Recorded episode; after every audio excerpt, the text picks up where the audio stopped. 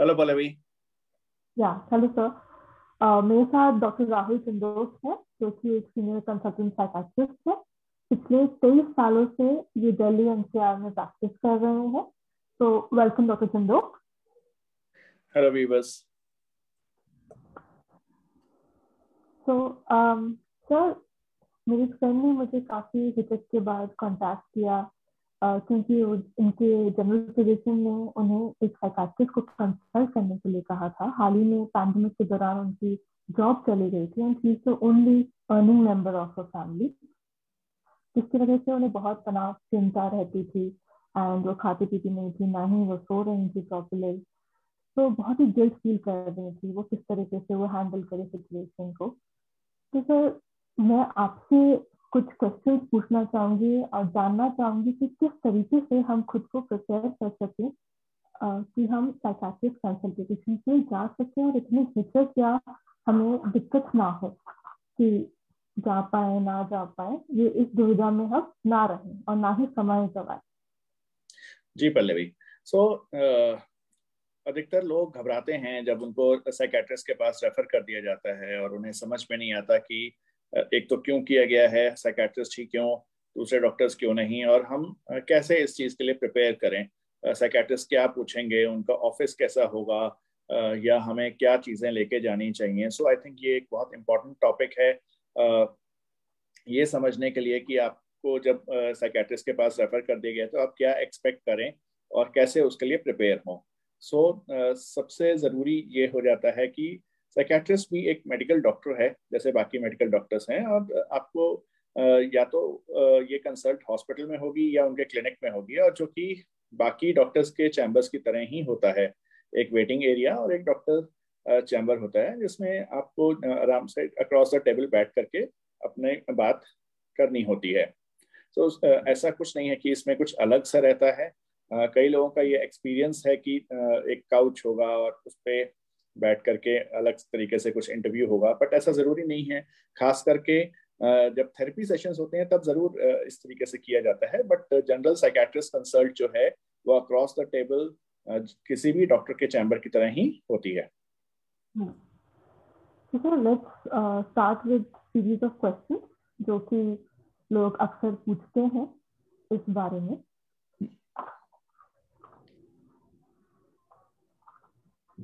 So I think we can uh, share this later on. You can ask the question. Sure. So sir, uh, क्या patient uh, अकेले आ सकते हैं individual अकेले आ सकते हैं क्या उनको फैमिली के साथ ही आना चाहिए सो so, देखिए साइकेट्री uh, में जब uh, किसी केस को देखा जाता है तो uh, हमें दोनों व्यूज़ चाहिए होते हैं और एक पेशेंट्स व्यू भी चाहिए होता है और ऑब्जर्वर अकाउंट भी चाहिए होता है इसलिए हम प्रेफर यही करते हैं कि अगर कोई फैमिली मेंबर पॉसिबल है तो चाहे वो खुद आ हम्म। जाएँ या फिर एटलीस्ट हम फ़ोन पे उनसे बात कर सकें तो हमेशा ये कंफर्टेबल रहता है कि हमारे पास क्योंकि हम बिहेवियर से डील करते हैं और कई बार ये होता है कि बिहेवियर जो है वो इंसान को खुद समझ में नहीं आता है। तो हम दोनों व्यूज़ लेने की कोशिश करते हैं। ठीक है? सो इसलिए चाहे वो अकेले आए चाहे वो फैमिली के साथ आए हम कोशिश यही करेंगे कि दोनों के व्यूज़ लिए जाएँ। ठीक है? हाँ कई बार ये ज़रूर होता है कि आ, फैमिली का पॉइंट रहता है कि भाई क्या हम अकेले आकर के मिल सकते हैं? सो so, फैमिली जो है अगर वो बिना पेशेंट के आना चाहती है तो बहुत सारे साइकेट्रिस्ट ही अलाउ करते हैं कि आप आकर के वो केस डिस्कस कर सकते हैं बातचीत कर सकते हैं समझ सकते हैं। ठीक है? अगर पहले कंसल्ट हम्म। हुई हैं तो आप उस पर एक ओपिनियन ले सकते हैं पर ट्रीटमेंट तभी शुरू किया जाता है जब आप पेशेंट को लेके आते हैं या पेशेंट के साथ वीडियो कंसल्ट होती है। तो without the consent of the patient without the availability and interview of the patient treatment in psychiatry start नहीं होता। सर जैसे पेशेंट या परिवारजन जब आते हैं तो किस तरह के डॉक्यूमेंट्स रिकॉर्ड या इन्वेस्टिगेशन साथ में लेकर आए? अक्सर पूछा जाता है कि ब्लड टेस्ट लाना है सीटी स्कैन लाना है या एमआरआई लेके आना है। तो इनमें से क्या चीज़ें ज़रूरी होती हैं? जी। सो so, ये एक बहुत इम्पोर्टेंट क्वेश्चन है। आजकल हम ये देखते हैं कि कई बार लोग इतने घबराए हुए होते हैं कि वो आ तो जाते हैं बट अगर उन्होंने प्रीवियसली किसी को दिखाया है या उनकी और कोई दवाइयाँ चलती हैं वो डॉक्यूमेंट्स या वो मेडिसिन साथ में नहीं लेके आते। बहुत बार ये भी देखा जाता है कि ठीक है, उन्होंने एक बार कंसल्ट कर लिया, उन्हें एक प्रिस्क्रिप्शन इशू हो गया है। फॉलो अप में प्रिस्क्रिप्शन नहीं लेके आते तो ये बड़ा मुश्किल हो जाता है क्योंकि जो प्रिस्क्रिप्शन हैं साइकेट्री में, वो सारा रिकॉर्ड ज़्यादातर पेशेंट के पास ही होता है। तो इस बात को समझें कि आप जब कंसल्ट के लिए जा रहे हैं, चाहे वो पहली बार है, चाहे वो फॉलो अप है, अपने सारे पेपर्स लेके जाएँ। अगर प्रीवियसली आपका कोई ट्रीटमेंट रहा है या आपके पेशेंट का कोई ट्रीटमेंट रहा है तो वो पेपर्स लेके जाएँ ठीक है?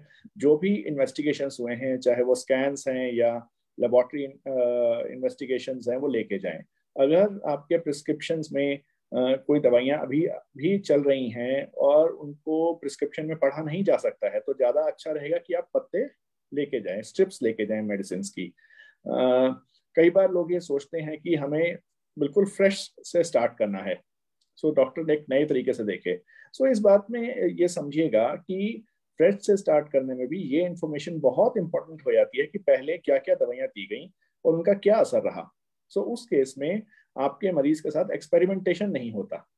सो so, ये बहुत इंपॉर्टेंट रहता है बिकॉज़ अगर आप प्रीवियस रिकॉर्ड नहीं दिखा रहे हैं और आपका फिर से आप शुरू कर रहे हैं तो उसमें समस्या यही आती है। कि आपने प्रीवियस रिकॉर्ड दिखाया नहीं है और इस बार आपकी कंसल्ट शुरू हो गई तो कुछ दवाइयाँ अगर काम नहीं की और इस बार भी साइकेट्रिस्ट ने उन्हीं दवाइयों से शुरू किया या कुछ दवाइयाँ आपको सूट नहीं करती हैं तो बड़ी दिक्कत खड़ी हो जाती है। जी। तो अक्सर लोग जो ऑनलाइन पढ़ के जाते हैं उनको ऐसा लगता है कि कहीं हमारी बातें वहाँ पे टेप हो रही हैं रिकॉर्ड तो नहीं हो रही है। तो मैं जानना चाहती हूँ सर असेसमेंट या रिकॉर्डिंग जो होती है एक पेशेंट की या उनके बातों की किस तरीके से की जाती है या नहीं की जाती है और साइकोलॉजिस्ट इसमें क्या रोल प्ले करते हैं? सो देखिए, जब भी एटलीस्ट इंडिया में, जब भी कोई साइकेट्रिस्ट कंसल्ट होती है तो उसे रिकॉर्ड नहीं किया जाता। इवन टेली कंसल्टेशन में भी जो कंसल्ट है, उसे डॉक्टर और पेशेंट दोनों ही तरफ़ रिकॉर्ड नहीं करने के लिए प्रावधान है। कि आप ना तो डॉक्टर ना ही मरीज़ इस कंसल्टेशन को रिकॉर्ड करेगा। सो so, ये पूर्णतया प्राइवेट होती है कॉन्फिडेंशियल होती है किसी के साथ शेयर नहीं की जाती हैं बातें without the consult of the patient consent of the patient मतलब अगर हमें किसी के साथ भी आपकी बातें शेयर करनी है या कोई हमसे अलग से पूछता भी है तो जब तक पेशेंट uh, नहीं अलाउ करता तब तक वो डिटेल्स शेयर नहीं किए जाते। सो so, कॉन्फिडेंशियलिटी जो है वो साइकेट्री या साइकोलॉजी कंसल्ट का एक अहम हिस्सा रहता है। और इस पर बहुत ध्यान दिया जाता है। और जब हमें किसी केस को डिटेल में स्टडी करना होता है तो हम साइकोलॉजिकल इवेल्युएशन करवाते हैं असेसमेंट करवाते हैं, एक जो कि साइकोलॉजिस्ट करते हैं। तो उनका बहुत अहम रोल रहता है दो तरीके से। एक तो साइकोलॉजिकल असेसमेंट में, ताकि हमें एक डिटेल डायग्नोसिस मिल सके जहाँ पे मरीज़ या उसके परिवार वाले ये जानना चाहते हैं कि क्या डायग्नोसिस है, आगे क्या रहेगा, इलाज कैसे चलेगा तो उसमें हम इस बात का ध्यान रखते हैं और वो टेस्टिंग करवाई जाती है जो कि साइकोलॉजिस्ट करते हैं। सर, लोग अक्सर घबराहट या बेचैनी में अपनी बातें प्रॉपरली कन्वे नहीं कर पाते हैं और उन्हें बाद में याद आता है कि अच्छा ये बताना था, ऐसे बताना था। तो किस तरीके से इंडिविजुअल या फैमिली मेंबर्स अपनी प्रॉब्लम या सिम्टम्स बेहतर तरीके से बता सकते हैं। जी। सो so, देखिए कई बार लोगों को ये डर लगता है कि हमें बहुत घबराहट हो रही है क्या हम अपनी बात ठीक से बोल पाएँगे या नहीं बोल पाएँगे? सो so, अच्छा ये रहता है कि अगर जब आप कंसल्ट के लिए जा रहे हैं आप अपनी बातें अगर लिख के ले जाएँ तो उससे काफ़ी फ़ायदा रहता है क्योंकि आपको वहाँ पे ये डाउट नहीं रहता कि हमने कोई बात छोड़ दी ठीक है? आप प्रिपेयर रहते हैं। दूसरी बात इस बात से निश्चिंत रहें कि जिसके पास आप जा रहे हैं, वो एक ट्रेन प्रोफेशनल है। उनका वो इंटरव्यू टेक्निक में ट्रेंड होते हैं ताकि आपसे वो बातें पूछी जा सकें या निकलवाई जा सकें, जिसके आधार पे उन्होंने आपकी हेल्प करनी है या एक डायग्नोसिस बनाना है या इलाज करना है। तो हर केस में से लोग को लगता है कि हमें एडमिट कर लेंगे हमें रख लेंगे हमारी बातें सुन के या डॉक्टर को लगेगा कि हमें दिक्कत हो रही है परेशानी हो रही है। तो क्या हर केस में एडमिशन ज़रूरी होते हैं? अगर नहीं तो किन किन केसेस में एडमिशन किए जाते हैं? तो साइकेट्री में एज सच जो मेजॉरिटी uh, ट्रीटमेंट है वो आज की डेट में ओपीडी बेस्ड ट्रीटमेंट है। uh, यानी कि मरीज़ को इंटरव्यू करके उससे बात करके उसे काउंसिल करके घर भेज दिया जाता है और दवाई दे दी जाती है, जो कि उसे या उसके परिवार वालों को खिलानी होती है। यहाँ ये बात बहुत ज़रूरी है कि ज़्यादातर केसेस में हम प्रेफर करते हैं कि मरीज़ खुद दवाई ना खाए और उसके घर वाले ही उसे दवाइयाँ दें। जहाँ तक रही एडमिशन की बात, ज़्यादातर साइकेट्री में अभी रिसेंट इंस्टेंसेस को छोड़ दे तो इंश्योरेंस कवर्ड नहीं है और साइकेट्रिक एडमिशन फैसिलिटीज़ भी बहुत कम हैं। सो uh, बहुत ही कम प्रतिशत uh, लोगों को एडमिशन सजेस्ट uh, किया जाता है। जब भी हम एडमिशन की बात करते हैं तो ज़्यादातर उन्हीं केसेस में एडमिशन सजेस्ट किया जाता है जहाँ पे या तो मरीज़ दवा खाने के लिए राज़ी नहीं है या हमें डायग्नोस्टिक क्वेरी है कि भाई क्या डायग्नोसिस इसका है या फिर घर में कोई ऐसा नहीं है जो उसकी देखभाल कर सके। ज़्यादातर इन्हीं स्थितियों में एडमिशन रिकमेंड किया जाता है। हम्म। सर काफ़ी बार लोग इस बात से भी आप परेशान होते हैं कि हम बहुत दूर से आ रहे हैं या हम रेगुलरली नहीं आ पा रहे हैं। तो विज़िट या कंसल्टेशन कितने गैप में कितनी बार की जाती है? सो so, देखिए इस सब कुछ इस बात पे डिपेंड करता है कि हमारे पास कितनी इंफॉर्मेशन है और उस इंफॉर्मेशन के आधार पे हम डायग्नोसिस कितनी जल्दी बना पा रहे हैं। क्योंकि साइकेट्री में जो है वो बिहेवियर पे डिपेंडेंट चीज़ें होती हैं। जितनी इंफॉर्मेशन रहती है, उसके हिसाब से ही डिसाइड किया जाता है। जो टेस्टिंग है, वो खाली सपोर्टिव है। और सो जनरली जो साइकेट्रिक कंसल्ट है, उसमें फॉलोअप जो है वो बहुत, शुरू में एटलीस्ट बहुत लंबा नहीं रखा जाता है। इट डिपेंड्स अगर कोई बहुत एक्यूट केस है, बहुत डिस्टर्ब है तो वो हफ़्ते में दो बार या हफ़्ते में एटलीस्ट एक बार तो ज़रूर देखा जाएगा, ताकि इवन अगर कोई साइड इफेक्ट्स भी आ रहे हैं तो उसे जल्दी से जल्दी एड्रेस किया जा सके। और जैसे जैसे मरीज़ को दवाई एडजस्ट होती जाती है, उसकी डोजेस एडजस्ट होती जाती है, फिर जो गैप है वो बढ़ता जाता है। सो शुरू में आप एक्सपेक्ट कर सकते हैं कि आपको एक एक हफ़्ते पे फॉलोअप्स मिलेंगे और उसके बाद वो धीरे धीरे दो हफ़्ते और फिर उसके बाद महीने में एक बार पे शिफ्ट हो जाएँगे। हम्म।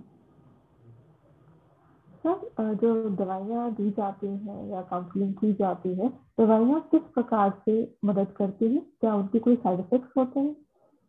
सो so, uh, देखिए साइड uh, इफेक्ट्स तो ऐसी कोई दवाई ही नहीं बनी जिसके नहीं होते। सो so, हमें ये समझना है कि जो आपका uh, दिमाग है जो ब्रेन है वो शरीर का सबसे वाइटल अंग है वही सारी बॉडी को कंट्रोल करता है।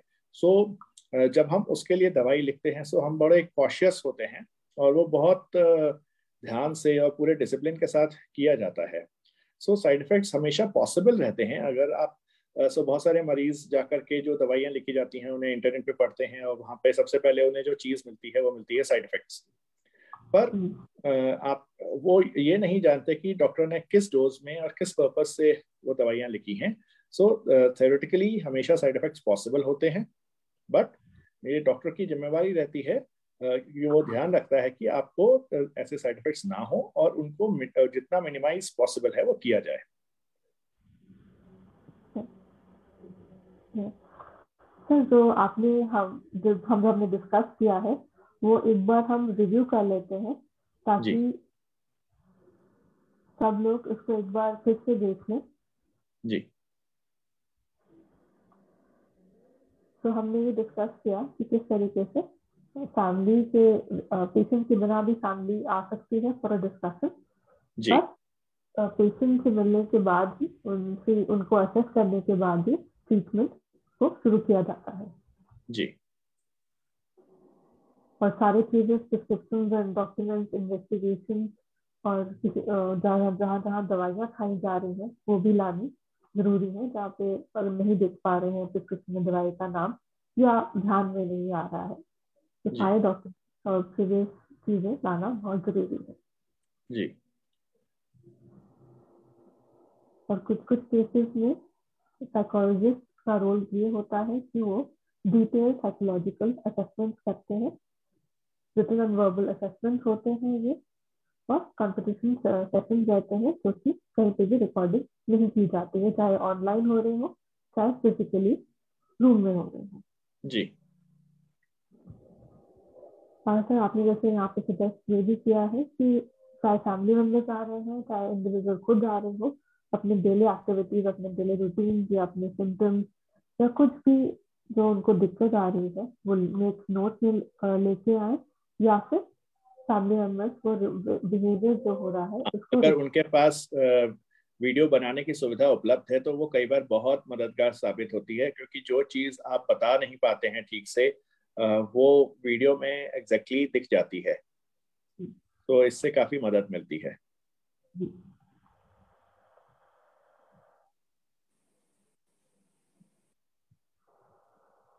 जैसे आपने जैसे कहा मेजरली ज़्यादातर केसेस जो है ट्रीटमेंट जो है ओपीडी में ही की जाती है।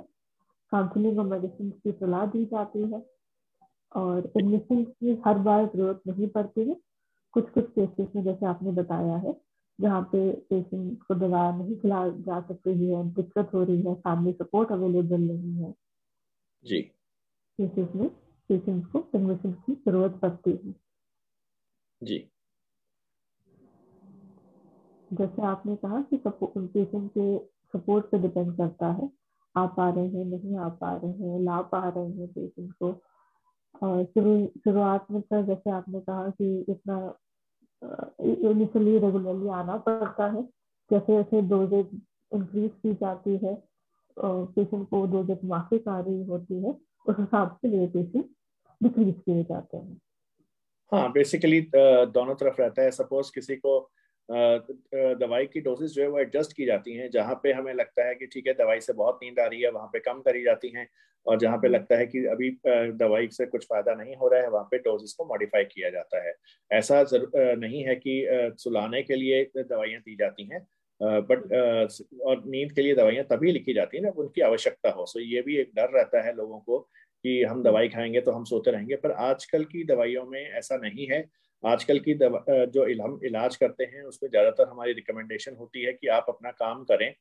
ड्राइविंग थोड़ी अवॉइड रखें but heavy machinery uses avoid रखें। बट अपना काम करें सो दवाइयाँ जो और इलाज जो हैं, वो ज़्यादातर हम उसी हिसाब से करते हैं कि पेशेंट की डे टू डे एक्टिविटीज़ को अफेक्ट ना करें।